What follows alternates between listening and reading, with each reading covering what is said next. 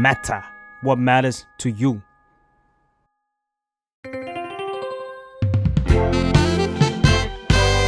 What's up Nothing much ได้สับจากข่าว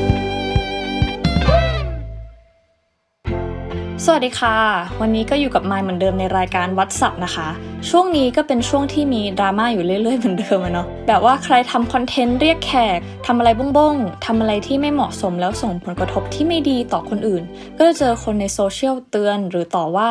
วันนี้มายเลยอยากจะมาสอนคำศัพท์ภาษาอังกฤษของคำว่าทัวร์ลงนั่นเอง บอกตามตรงคือคำนี้ก็คิดอยู่นานเหมือนกันว่ามันจะเป็นคำว่าอะไร จะมีคำไหนที่ทำให้เห็นภาพเท่าทัวลงไหม และที่แน่ๆคือไม่ใช่คำว่า tour down นะคะ วันนี้มายจะมาขอสอนคำศัพท์ที่ใกล้เคียงที่พอให้อารมณ์พอๆกับทัวลงแล้วกันเนาะ โอเค เริ่มกันเลยดีกว่าคำแรกขอเป็นการปูทางก่อนที่เราจะไปถึงคำว่าทัวลงจริงๆ ซึ่งคือคำว่า backfire b a c k f i r e backfire การที่ทำอะไรก็แล้วแต่มันดันส่งผลตรงข้ามกับสิ่งที่ตั้งใจเอาไว้ อารมณ์แบบคนที่ทำก็คาดหวังผลลัพธ์ที่ดีอะเนาะแต่ว่ามันผิดคาดอะเหมือนใครทำอะไรไม่คิดให้รอบคอบ แล้วมันผิดมันเสลอแล้วโดนสังคมสวนกลับ กระแสที่ตอบกลับมาก็จะแย่มากๆแล้วก็ย้อนกลับมาทำร้ายตัวคนที่ทำไป อย่างเช่น the government's choice to rely only on Sinovac and AstraZeneca has backfired การที่รัฐบาลเลือกที่จะพึ่งแค่ Sinovac และ AstraZeneca นะคะ มันทำให้เกิดผลลัพธ์ที่ไม่พึงประสงค์เท่าไหร่ ซึ่งสิ่งนี้แหละ มันเลยหลีดไปคำต่อไป ที่ทำให้เกิดการวิพากษ์วิจารณ์ และโดนถล่มนั่นเอง ซึ่งคือคำว่า backlash b a c k l a s h a sudden violent backward movement or reaction แปลว่าการสะท้อนกลับมาอย่างรุนแรงเนาะซึ่งคำว่า lash L A S H เนี่ย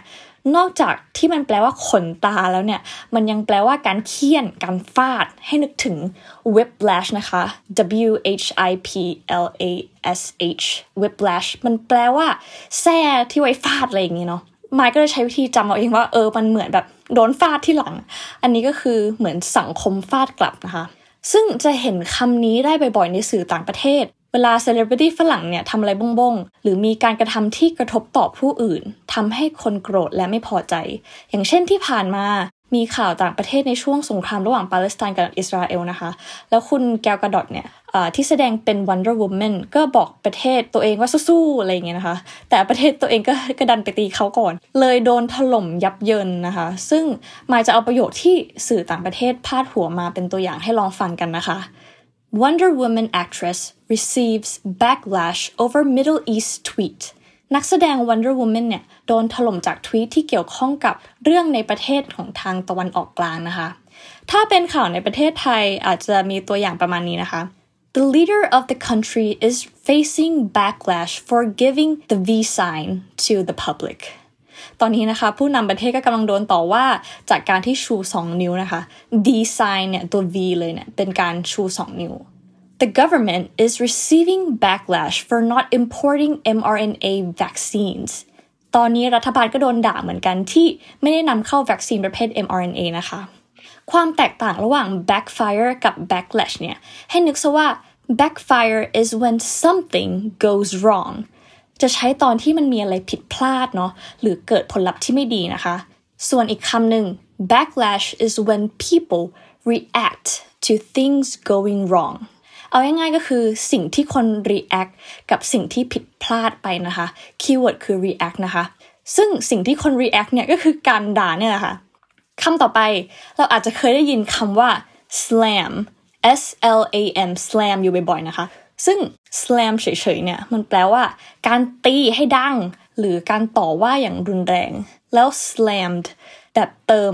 med เข้าไป มันจะแปลว่า โดนต่อว่า หรือโดนถล่มได้เหมือนกัน ซึ่งมันก็จะมี phrase หรือประโยคที่ว่า to get slammed online หรือ get slammed on the internet คำนี้ที่ต่างประเทศก็ใช้บ่อยเหมือนกัน เคยเห็นข่าว J.K. Rowling อะคะ่ะที่แต่งนิยายเรื่อง Harry Potter เขาก็โดนด่าเรื่องคอมเมนต์ของเขาเองใน Twitter นะคะ ซึ่งตัวอย่างจากสื่อต่างประเทศได้พาดหัวข่าวไว้ก็คือ J.K. Rowling was recently slammed on Twitter for making transphobic comments J.K. Rowling นะคะ โดนถล่มทั่วลงหลังจากที่มีคอมเมนต์หยีดเหยียดเกี่ยวกับคนที่เป็น LGBT นะคะ หรือ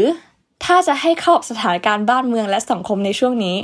many influencers were slammed for being ignorant ก็แปลว่าอินฟลูเอนเซอร์หลายคนโดนต่อว่าโดนถล่มที่เป็น ignorant นะคะ